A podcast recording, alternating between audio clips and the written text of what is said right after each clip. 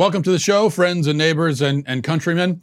I hope you enjoyed the uh, Super Bowl last night. It's always very traumatizing uh, to watch the Super Bowl. Maybe you can relate, but after your team gets eliminated from the playoffs and the Super Bowl's on and everybody's happy and all their all the fans of those two teams are very happy. It's it's like it, I imagine it's like going to a wedding right after your wife left you. That's what it that's what it felt like to me. Only probably worse in many ways, I imagine. The good thing, though, is that fortunately, uh, we did have the good sense to send our kids to bed before the halftime show last night because it's the Super Bowl on network television, starts at 7 p.m. on a Sunday. Why should anyone think that would be a family event? That's crazy, right? Why, why would you ever imagine that you could sit down with your family, with your kids, and watch a football game? No, that's, that, that's unreasonable, right? It's unreasonable to expect that that you should be able to watch the game with your kids. That's what I'm told. That, that's what I've been told anyway. These uh, the, over the past uh, last night and, and this morning. This is what I'm assured that no, no, no. The, the idea that I should be able to watch the, the game with my kids, that's totally unreasonable. I shouldn't, I shouldn't expect that. So uh, the halftime show, which seemed to arrive to us via a time portal from 2003, featured J-Lo and Shakira singing their hits from, or lip syncing anyway, their hits from 17 years ago. I was kind of waiting for maybe Smash Mouth to come on stage or um, Matchbox 20 or the Goo Goo Dolls. I would have preferred any of those three, actually, even Smash Mouth. Uh, maybe Ja Rule or DMX. But the fact that it was dated was was not really the point. And by the way, I am I am going to tune in. I'm looking forward to you know watching TRL today to see what Carson Daly thought of it. But uh, but that's not really the point. And the fact that no actual football fan listens to Jennifer Lopez or Shakira is not the point either, because this is something that now I've been I've been suggesting for years that maybe the NFL might want to think about possibly having a halftime show featuring acts, performers that football fans are actually interested in. Just an idea, throwing it out there. But that's that's not the point either. The point is that J Lo in particular decided that this nationally televised broadcast on network TV was a good forum to do things like shove her crotch directly in the camera, then dance around on a stripper pole. Of course, she was barely clothed. There was plenty of uh, twerking and, and so on. It was it was the kind of performance that would make a lot of sense in a strip club or even at a Jennifer Lopez concert for whoever would want to go to something like that, um, because it's something that you would pay to attend and you go into it knowing that she's a 50 year old woman desperate for attention and lacking the artistic skill to get that attention by making actually good music. That's one thing I, I, I, thought about during the show, by the way, that this woman is 50. And there, there, were, there were plenty of people bringing that up. Oh, she's 50. Bringing it up in a, in a positive light, like they were impressed oh, she's 50 and she's still doing this. But I was thinking more, she's 50 and she's still doing this. She's been in the music industry, what, for like 25 years? Hasn't grown at all as an artist. That's one thing you can't accuse Jennifer Lopez of, apparently. Do, do not accuse her of growing as an artist because she has not at all. Not even a little bit. I remember back in the late 90s, early 2000s, she would always get attention and publicity. She would get herself into the head, headline in the headlines by doing things like showing up to the VMAs without any clothes on, that sort of thing. And that was back again the late '90s, early 2000s. And here she is, 20 years later, uh, doing the same stuff as she's old enough to be an AARP member. She's old enough to be a grandmother, doing the same stuff. So she's like Madonna in that way. Only Madonna is 93 and still gyrating on stage while screaming, Look at me, everybody, please look at me. And then there's the six creepy dudes in the audience that are looking. Now, um, I, I, I have a couple of points I wanted to, to make about all this. But uh, before we do that, a quick word from Ashford University. You know, everyone has that that uh, that dream job, that job that maybe seems out of reach but that you know you're meant to do. You know it's your vocation, your calling. Some of us are lucky enough to already be in that job. Some of us are still striving for it. Well, if you're striving, it's very important that you be prepared. And what a lot of people discover is that they need at least a bachelor's degree to make that dream a reality. But the way the traditional university system is set up, it's just not feasible or affordable. We talk about this all the time on the show. It's, it's not something that, that a lot of people uh, are able to do affordably, especially if you're working a job. If you're an adult, you have a maybe a family, you have kids, uh, you've you've got, already got a job. Well, going to some four-year institution, going into physical classrooms, taking on the whole workload, that might not you might not be able to do that logistically. That's where Ashford University comes in. Ashford University's online bachelor's and master's degree programs allow you to learn at your own pace. You can study whatever you're the most comfortable learning, uh, whenever you're the most comfortable learning. One course at a time means that Ashford University's six week long courses allow you to take just one course at a time. So again, that's that that's a work that manageable workload. Being enrolled in one class at Ashford means that you're still considered a full time student. And here's a good thing um, no standardized tests are required. So the SAT, the GRE, the, the GMAT, other standardized test scores are not required for enrolling at Ashford University. I can tell you for me personally, sitting in a classroom doesn't work. It's never never has. That's why the flexibility of being able to study wherever you want, being able to take one class at a time, it's all about, you know, having a manageable workload again because you've got plenty of other things going on in your life. So, uh, get on the road to earning your degree and making your dream job a reality. En- enroll now by going to ashford.edu slash Walsh. Again, that's ashford.edu slash Walsh. Ashford.edu slash Walsh. Uh, I'll spell that out for you. A-S-H-F-O-R-D dot edu slash Walsh and start getting your degree today. All right, back to the halftime show. Here's my point about this. Here's my radical position. I think football games should be family events. They should be appropriate for everybody. That's what the Super Bowl should be. I should be able to watch it with my kids. Now, because I'm not naive, I, I know that I can't, so that's why I did send them to bed. Um, but it's not like I'm upset that I can't watch HBO's nighttime lineup with my kids. Okay, I'm not turning on premium channels at 10 o'clock at night and saying that that stuff should be appropriate for my kids. I know that it's not going to be, and that's a if if there's inappropriate stuff for kids, that's a good place to put it. HBO at 10 o'clock. All right, we all get it, right? But a football game, the Super Bowl, airing on network television at 7 o'clock, should be appropriate. Of course, the problem is we live in an aggressively stupid culture, a, a stupid, self-absorbed, sex-obsessed culture where even the incredibly reasonable point that I'm making right here, the very mild request uh, that that for, for a Super Bowl halftime show that doesn't feature stripper poles, even this is viewed as Puritan extremism. I was someone told me last night, and I was when I was saying this on Twitter, someone said, "Well, so what, you want to move to a Muslim country where women have to be covered 24 7?" Yes, because that's the other option, right? Those are the only two options.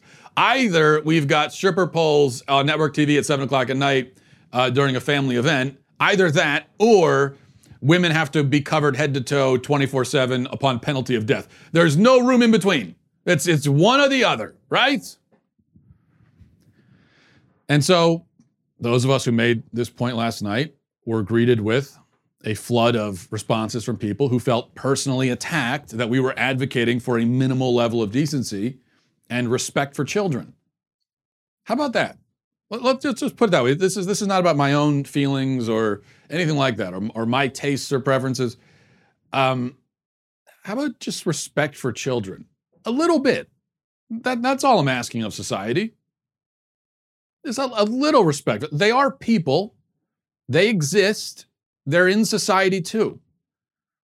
And we're constantly worried about how images, ideas, words, thoughts, etc., will hurt various groups of people. This is, a, this is a constant topic of conversation in our culture today. In fact, even in regards to this game, there was there was much discussion about the Chiefs logo and how the the, the Chiefs uh, team name and mascot and how that might be hurtful to Native American adults who are watching. So if that's a concern, if we're concerned that, say, a 40 year old Native American man may somehow be traumatized because of the Kansas City Chiefs, if that's a concern that we have to take into account and talk about, then what about kids who actually are impressionable and do have and are fragile in a way, understandably? They have an excuse to be They're kids. D- did nobody involved in the halftime show, whether J Lo herself or people at NFL, people at, at the, the network, I think it was on Fox, did nobody stop for a second and go, hey, gee, uh, kids are going to watch this. Did anyone do that? No, they didn't do that because they don't care. Nobody cares about kids. Nobody's concerned about protecting them. Uh, we protect the feelings of overly sensitive adults, but kids, you know, who cares? Nowadays, it, it's not just it's not just that we aren't concerned about the content children might see. It's that the very idea that we should be concerned, maybe, is insane to people. People see that as insane. The, the, very, the very notion, the suggestion that possibly some of this stuff might not be appropriate for kids, and so maybe we should tone it down a little bit. It, it, it's, it's, it's not even, oh, I disagree. It's, oh my goodness, you're, you're a lunatic for even saying that. People recoil at the mere suggestion that maybe, just maybe, events like the Super Bowl should be appropriate for families. It's, it, but it's not a radical suggestion. Look, there have always been people who push the boundaries. There have always been, there's always been a push, especially on TV, towards overly sexual entertainment and so forth. But there also used to be a strong push back from the other direction saying, hey, let's keep these things in check a little bit. There are families watching this stuff, so let's keep that in mind. And now there's almost no pushback. And what little there is, uh, the few who do push back are screamed at with an insane fury and, and deranged anger. You're sexist, you're a racist. There are actually people saying that.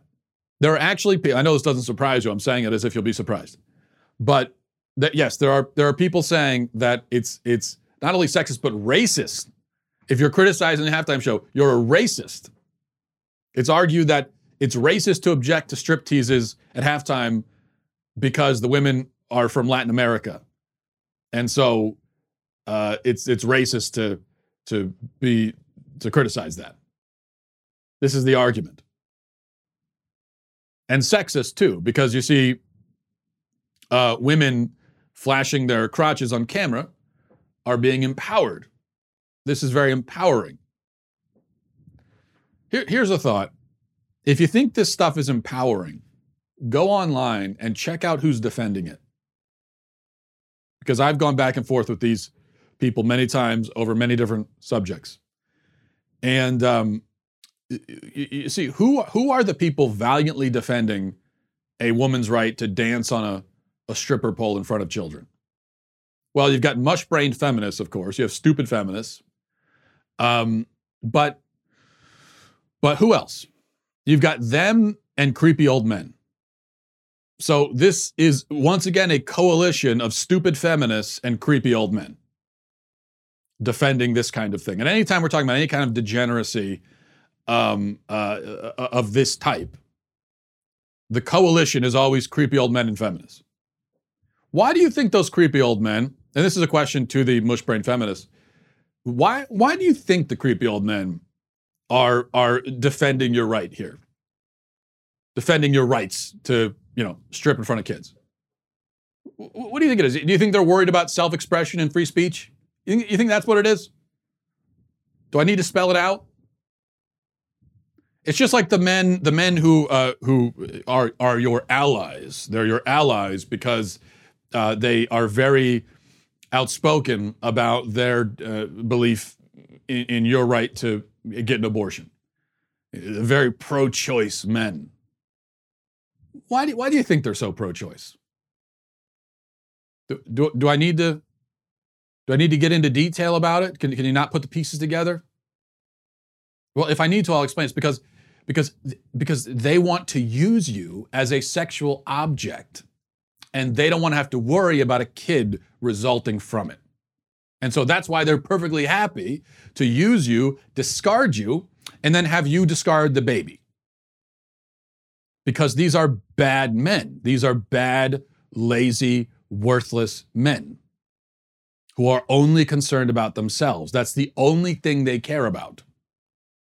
And they see you as an object to be used. You are to them nothing more than a masturbatory aid, essentially. You're like a sex toy to them. So much so that, again, in order to be able to use you and fulfill their sexual desires, they're okay with you killing their own child. They don't care. As long as they get what they want, which is a few minutes of fun, a few minutes of fun, throw you out, throw the kid out. They don't care. So these are bad men. And they're on your side because they're against you, not because they're for you. And they're also perfectly happy to see women embarrassing, humiliating, disgracing themselves on national TV because they enjoy seeing it. It's something they enjoy um, because, again, these are losers, and um, and you know they're, they're, it's not like they have meaningful relationships with women.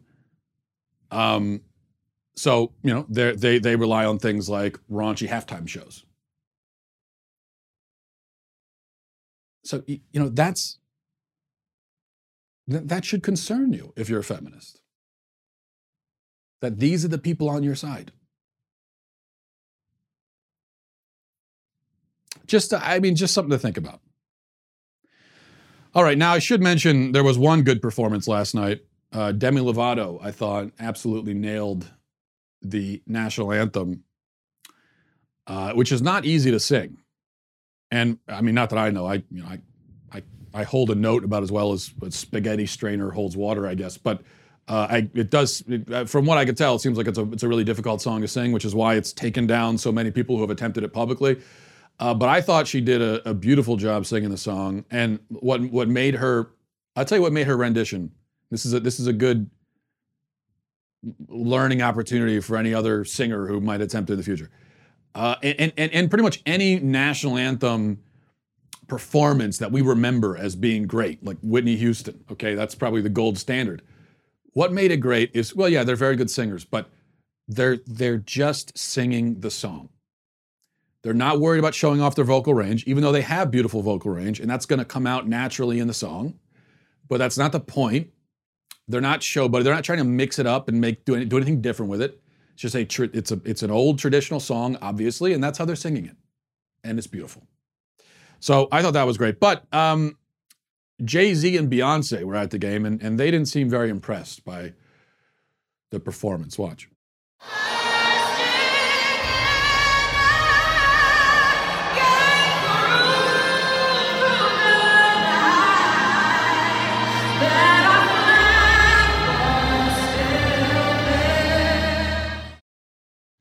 Yes, uh, they're sitting during the anthem, and and that's really, they've been criticized for this, but I think it's understandable that they would sit during the anthem because why, why would you expect them to stand up and show gratitude for the country? Think about what the country has done to them. Think about the persecution and oppression that they've suffered. This, this country has been very unfair to those people who have been multimillionaire celebrities almost their entire lives from a very young age. Um, but it, very unfair. They've, they've been oppressed. I don't know how they've been oppressed. I can't possibly imagine. And whatever form of oppression they've suffered, I would love I would love me some of that oppression. G- give me a slice of that oppression. Give me the oppression that that ends with you, you know, having 500 million dollars in the bank. I I'll take it.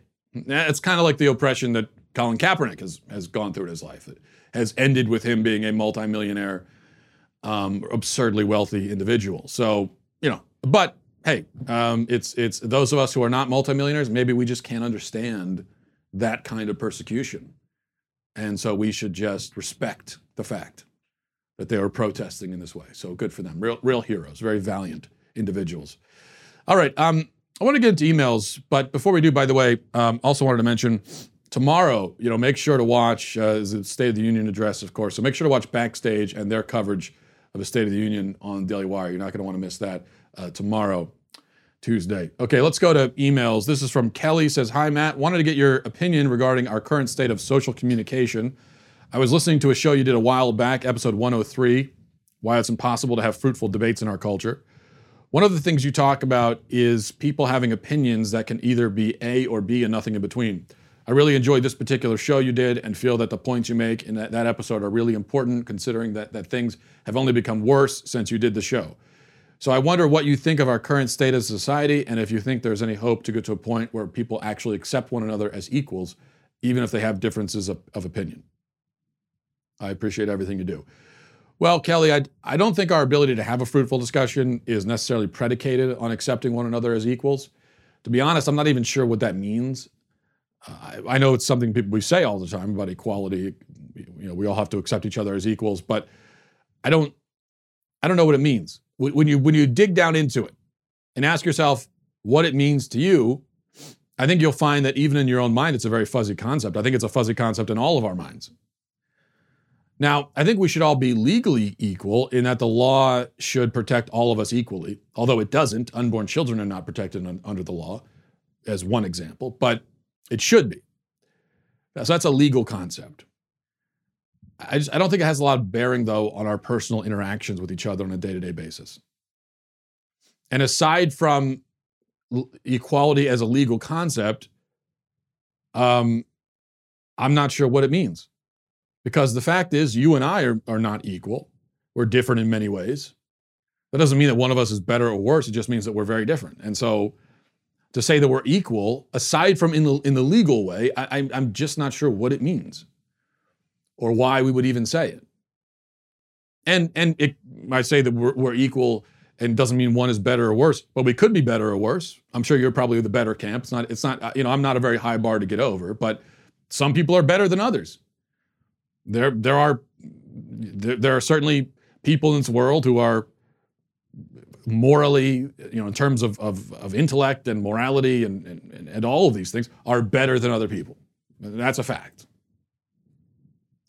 So, but we use this we use this term, uh, and I just I think it's something we need to think about. What do we actually mean? Rights, human rights would be another example of this word that we use all the time and I don't think that any of us know exactly what we mean when we say it, except in a strictly legal context. But we use it in a way that is far beyond just legal.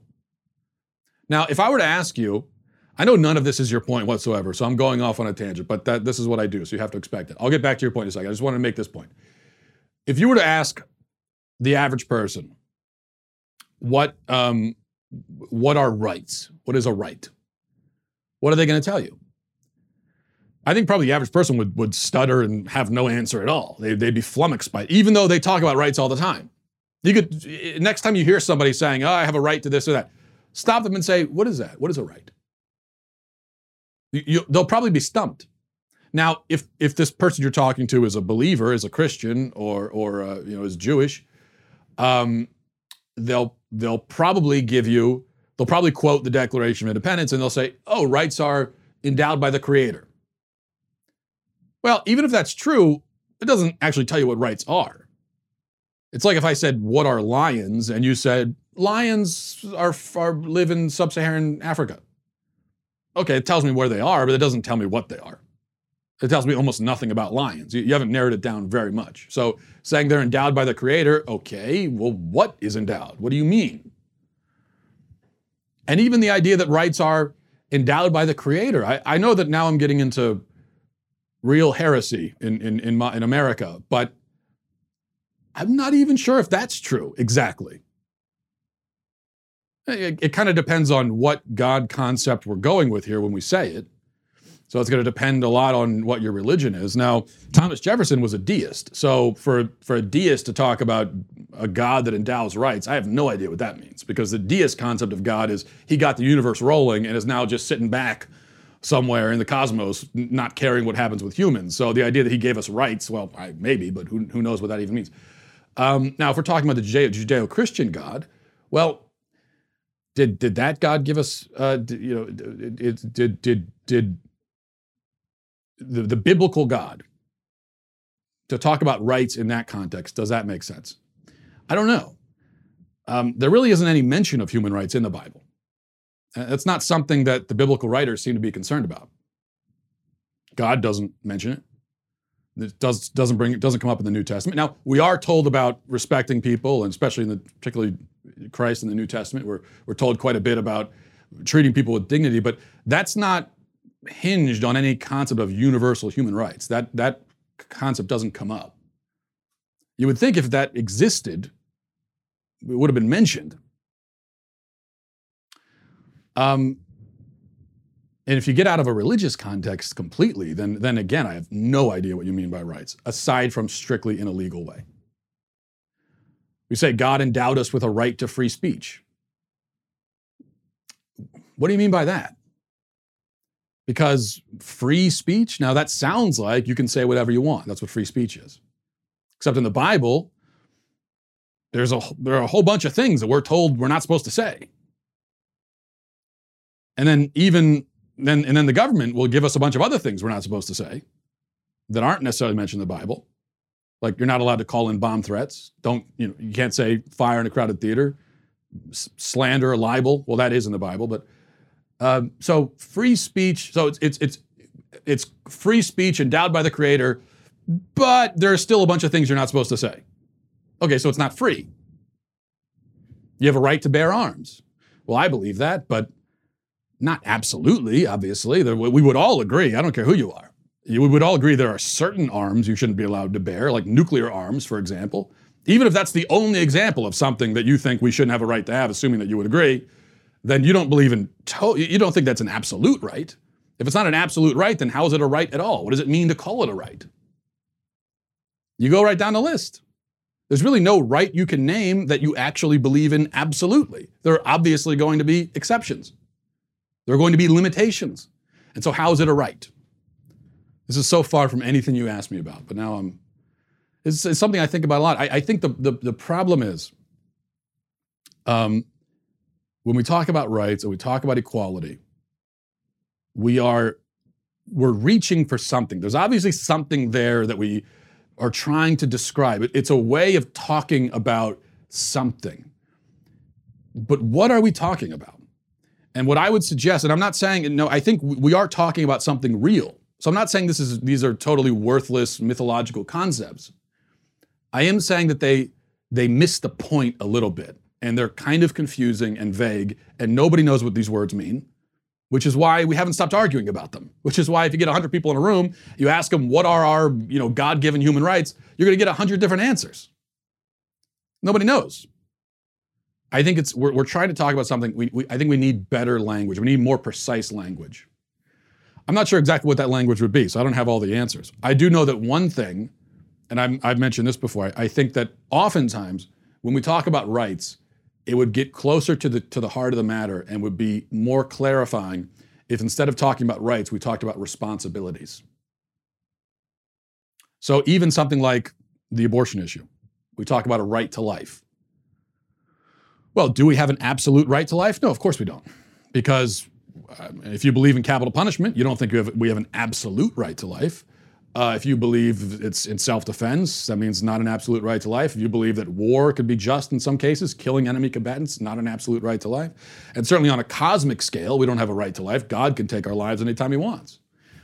Um, now, those, you might say those are obvious exceptions, but they are exceptions, which means that the right to life is not absolute, which means that maybe it's a it's not the best phrase to use. Maybe it's a little confusing. So maybe a better way of putting this would be um, uh, that parents have a responsibility to their children. Maybe that's firmer ground to stand on, actually, than right to life. Parents have a responsibility to their child. That's your child. You have a responsibility to the child and you do not have the authority to kill innocent human life, especially your child. Um, so, you know, responsibility is a word I think we could use more often. Dignity. Now, dignity can be also a little bit abstract and difficult to describe, but I, I, think that's part of what we're reaching for when we talk about rights and equality. We're, we're reaching for the fact that you know, as people, we, life has meaning and value, and and, and so you you, uh, you know you, you can't just go killing people and treating people like like dirt. So we use these words, rights and equality. It's not exactly right, but we do have dignity. So we have human dignity. We have responsibilities. Okay, now I think we're on firmer ground. We're talking about something real that most people can understand. Okay completely irrelevant to anything you were saying. What were you talking about? You were talking about uh, how we talk, uh, how we have meaningful discussions. Okay, what, what's necessary to have a meaningful discussion? I think to have a meaningful discussion, putting equality to the side, I don't think that's necessary at all. I don't think you have to uh, think of someone as your equal to have a meaningful dialogue with them. I think uh, meaningful dialogue means, first of all, both everyone involved in the dialogue has to be interested in having an actual dialogue, uh, which means that they're not saying their part and then waiting for a turn to talk again while they tune out whatever you're saying, which is how I think most people have conversations, whether it's small talk or or meaningful, deep political discussions, whatever it is. I think most people, when they're talking to people, they're they're really just talking, and the listening part is them waiting their turn to talk again. So you can't do that.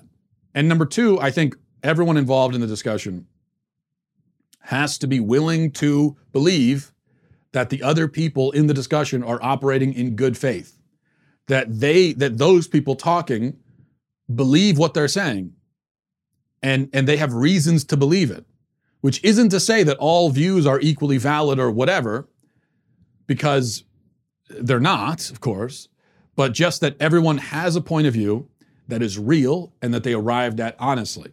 Now the problem is that we know plenty of people participate in bad faith discussions and say things that they don't really mean. And if, if that's the case and you're talking to someone who's, who's operating in bad faith, then there's no reason to talk to them at all.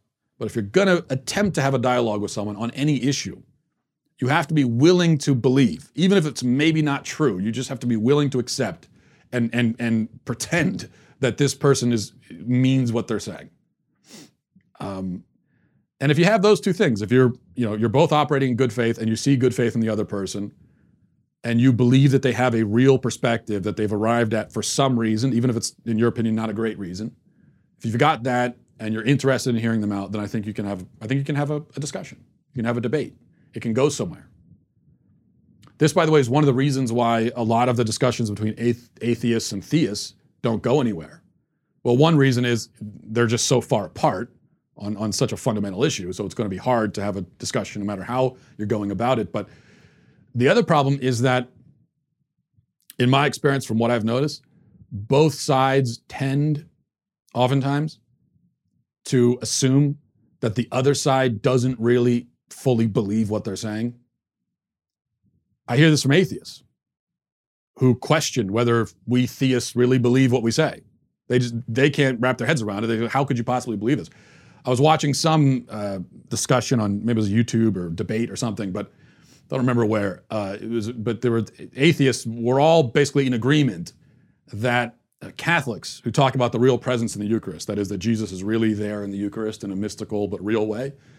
The agreement among atheists was they don't really believe that. They there's no way they believe that. To them, it's crazy. That makes no sense. So they say you don't really believe it.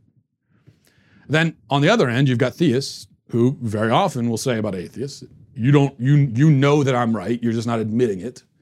Uh, you know deep down and, and all of this. So you don't really believe what you're saying either. Well, if that's how you're going to go into the discussion, it's not going to go anywhere. There's no hope. You might, why even talk? Wh- whatever you, whatever you're saying is going to be tuned out by the other person. It will go nowhere. It's absolutely pointless. If you're going to even bother to talk to somebody about an issue like this, you have to at least assume that they really believe what they're saying, even if you don't understand it. And the fact that both sides assume the other doesn't believe what they're saying should be indications to both sides that the other side does believe what they're saying. They believe it so much that they can't even believe that anyone could believe anything else. Which, if anything, which if nothing else tells you that they really believe what they're saying, at least they believe it. You know, they're they're they're very they're firm in their beliefs at the very minimum. Okay. I did have other emails I wanted to answer. Um, well, this one, I, I, I, said I was done with the spanking topic. But first of all, you know that when I say I'm done with the topic, it means I'm going to talk about it for the next three weeks. So that's one thing. But also, uh, there was I got a, I got myriad emails about one particular thing I said when we were talking about the spanking topic on Friday uh, that apparently I, I, I wasn't clear on a certain point. So I wanted to read this email and respond to it because I won't be able to rest until I clarify my point on this because I do want to be understood. So this is from Matthias says, Hi Matt, I know you said you were done with the spanking topic, but I had one last thought slash objection. In an attempt to explain your position, you said that spanking is a do as I say, not as I do thing because you tell your kids not to hit and then you'd be hitting. But then you said that timeouts aren't do as I say, not as I do, even though your kids can't put each other in timeout. And you said that if your daughter asks why uh, she can't put her brothers in timeout, you would say that she doesn't have the authority. So why could that? Um, why why couldn't that be the reason why they don't hit? Also, the way you talk about hitting, i.e., we don't hit, it makes it sound like you're saying hitting is never okay. But what about self-defense, etc.? I just think your position is not well thought out. Okay, so yes, Matthias, I said last week the crucial thing here is what a kid can understand. So there's the issue of sort of objectively is spanking ethical and effective in itself, which I think it isn't. But we almost don't need to talk about that because there's also the issue of what the child can understand. So even if maybe you're right on the spanking topic academically, maybe maybe you beat me philosophically on the debate, and you can demonstrate that really actually it is ethical and there is a, a real distinction between spanking and hitting and so on. Let's just say that you that that's the case. It really doesn't matter if the kid can't understand this abstract, nuanced, philosophical distinction that you've drawn. Um, and and you know, I, I may not be the smartest bulb, especially when I'm mixing metaphors like that. I may not be the smartest bulb in the in the crayon box, but uh, I think if if I can't understand it, it's probably an indication that a three year old can't. And punishing a kid in a way that they cannot possibly understand and that they lack the cognition to understand is wrong. Let me give you a brief example of an, of an objectively ethical punishment that would be wrong because of the child's inability to understand. And this is one that I've done before, I'm guilty of. Back when my oldest son was maybe three years old, we were out in public. He was misbehaving. This happened multiple times actually. Misbehaving, okay, act, acting like a like a three-year-old, you know, like they tend to act. But I couldn't really punish him at the time because of the situation we were in. So when we got home, four or five hours later, I put him in timeout for the thing he had done earlier in the day. Nothing wrong with timeouts. I don't think anyone would argue that there's something unethical about timeouts. At least I'm not going to argue that. But this was wrong. Me punishing my kid in this context with a timeout was wrong. Why? Because at that age, if you're going to give a child a consequence, it has to be immediate. With the way that they remember time and the way they perceive time, if you punish them for something that happened hours ago, they aren't going to understand what you're doing. They, they can't understand it. Now, if it's if you're talking about a 12 year old and you're punishing them for something they did earlier in the day or even yesterday, they can understand. A three year old can't. So if you don't believe me, then then go to a three year old, ask him what he did yesterday, or even ask him what he did this morning. Most likely, he'll tell you some vaguely some some some story vaguely related to something that happened a month ago you know, or six months ago, or last week. Because he has no idea what the word this morning means, or what the word yesterday means, or four hours ago. He doesn't know what that means. So I punished my son, but I, but but he didn't understand it. I didn't understand at the time uh, because I you know, I was still learning how kids operate. I didn't I didn't realize this, but um, he didn't understand why I was punishing him. Yeah, he had done this thing, but he's he's not connecting those dots. He can't. Uh, so for him, you know, you put you put a, a three year old in timeout for something they did four hours ago. In their mind, they're going to associate it with whatever they most recently did. So, if they if the most recent thing they did was, uh, you know, they were sitting on the couch, and now you're putting them in timeout, they're going to think that you put them in timeout for sitting on the couch. They're not going to connect the dots. Okay. Um, so that's that's wrong because they don't understand. Now to spanking. And this is also why, by the way, this is why you really don't punish, you know, we don't punish infants at all. you don't punish infants for anything, no matter what they're doing, because they couldn't possibly understand the punishment. And so it's, nothing would come of it. That, that would be abuse. But an infant in timeout, you know, like I say, say timeouts are, are, are ethical, but in some cases, cases they, they might not be. Put an, put an infant in timeout, um, that's unethical not a spanking. What matters here, or at least one of the things that really matters, is how the child perceives it. And what the child is going to perceive, regardless of whatever academic argument or nuanced distinction you draw as an adult, what they're going to perceive is daddy is hitting me. And then his child brain is going to say, Daddy says don't hit, but daddy is hitting. That's what the child is going to think. You bring up the issue of authority with putting my kids in timeout. My point there is that when my daughter asked, when my daughter has tried to put her brothers in timeout and I say no, and she says, why? The answer I give is because you're not mommy. Only mommy and daddies put kids in timeout. That was the reason I gave, a reason she could understand. There's no point in giving a reason for something if they can't understand the reason. So it has to be a very simple reason. What about hitting? When my daughter hits her brother, what's the reason I give for why she shouldn't hit? I don't say only mommy and daddies hit. No, you can't hit because you're not the mommy. Only mommies and daddies hit. You're not allowed to hit. Only we hit. I don't say that. No parent says it. Even parents who spank, when you're telling your kids not to hit, what's you don't give them the reason that they don't have the authority to hit. Of course you don't say that. That'd be crazy. That'd be a totally crazy thing to say to a kid. Because from a child's perspective, that's going to be so confusing to be given that reason. Because now they're going to think, wait, it's okay. Hitting is okay, but so hitting is okay as long as adults do it. And do you, do you see where that kind of thinking is going to lead a kid? What, what, what you're opening them up to? It's no, you're not going to say that. So what you say when you say don't hit, the reason that every parent gives is we don't hit. It's wrong to hit. Hitting hurts. We don't hurt people. You have to say that like that because it's what the kid can understand. You're talking to a three or four year old. You're speaking in very short little sentences. That's all they can understand.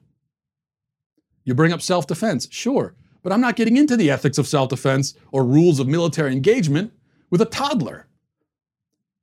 So I say we don't hit. Yeah, I mean, there are exceptions to that, obviously, but I'm not getting into the exceptions. And at that age, all that matters is the very basic concept. I need them to get that down. And then later on, we can get into the exceptions. It's just like I tell my kids, don't steal. We don't steal. Stealing is bad. Now, I'm not going to get into hypotheticals about what if you're starving and your kids are starving and you're walking through a cornfield and it's somebody else's cornfield. Can you eat the corn even though technically you're stealing the corn? The answer is yes, you can. In fact, in that case, it would be ethical to eat the corn. It'd be unethical not to give your kids some corn because, as it turns out, um, do not steal is not an absolute, is not an ethical absolute. There are cases where stealing is okay. Um, so, uh, you know, in, in wartime, you, you, send a spy on a mission to go steal the other, uh, the other, uh, uh, uh, the other military's battle plans or whatever. I mean, that's stealing too, but that's that's ethical. Um, but I don't get into that with kids. I, what I say to them is, we don't steal. Stealing is bad. And it's important that I don't do anything that seems to contradict that uh, unless the kids really are starving in the cornfield. So for them, it's a very simple message. The anti hitting message is very simple for a child. It's an important message. It's a message I need them to get down.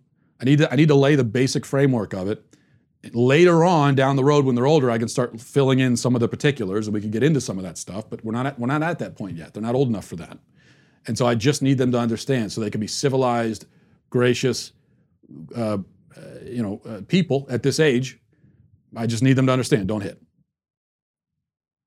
And I don't want to do anything that might undermine that or might confuse them about it.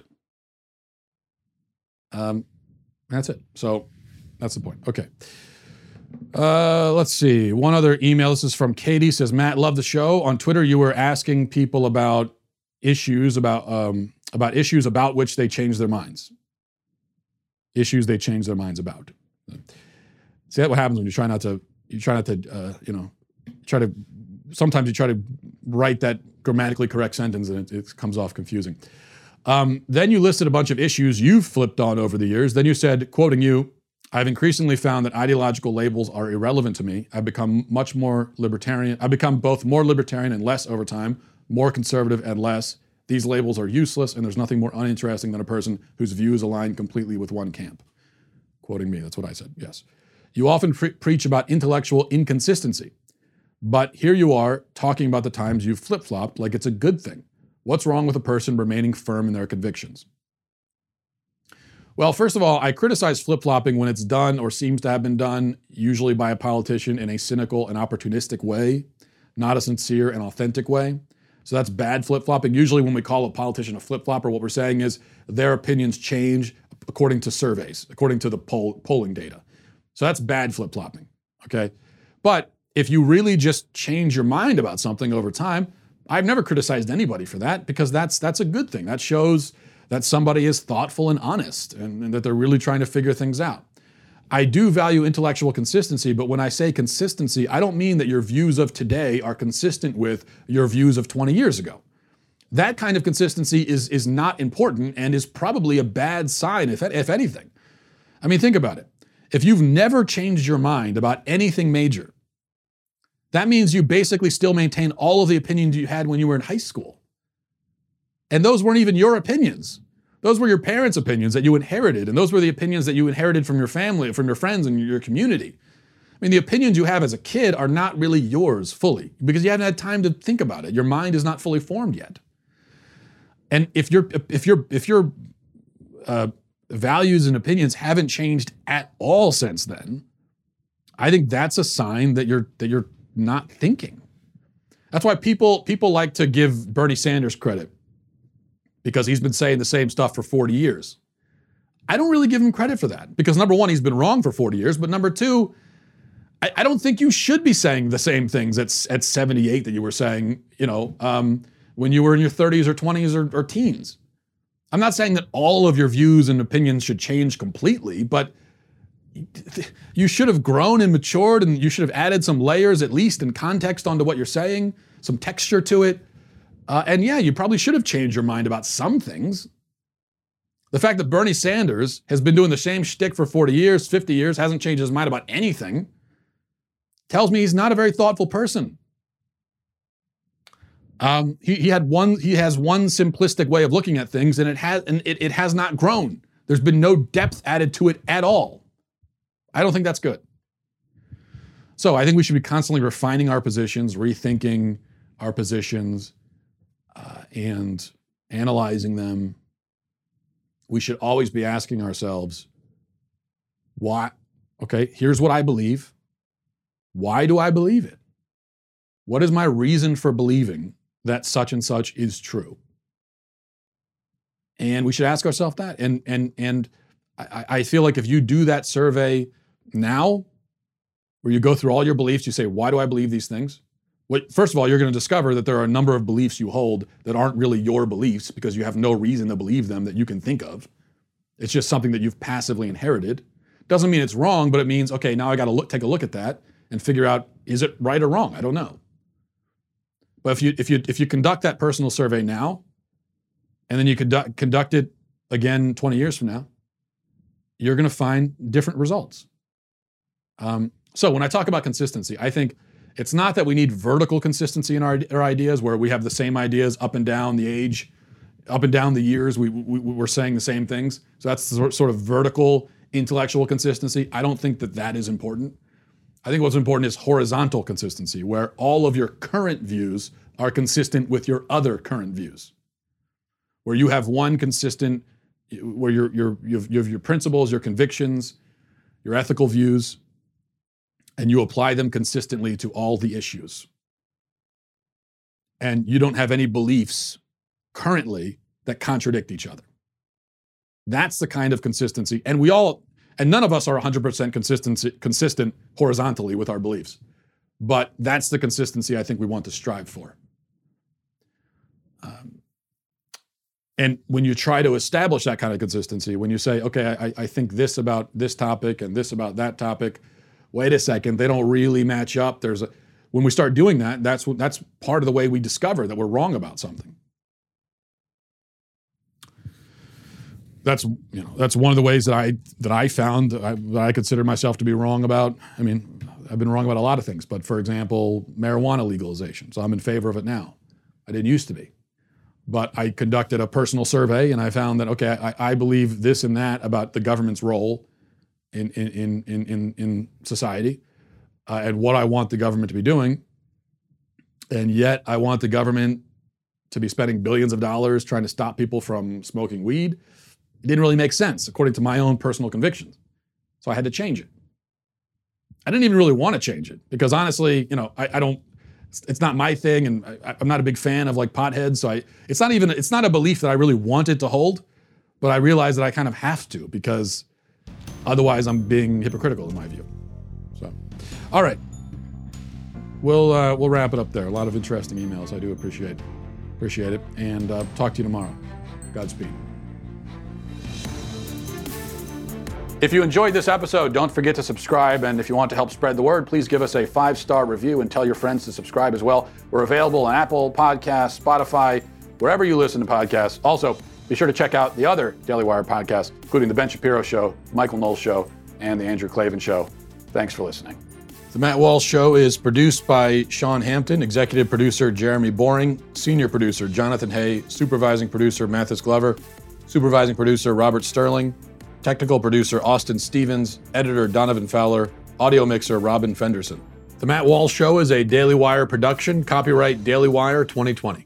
Hey everyone, it's Andrew Klavan, host of The Andrew Klavan Show. It is time, finally, for the Iowa caucuses. All across the great state of Iowa, corn fed Americans are leaving their farms and small towns in order to decide which Democrat candidate will best serve the interests of New York and Los Angeles. We'll talk about it on The Andrew Klavan Show. I'm Andrew Klavan.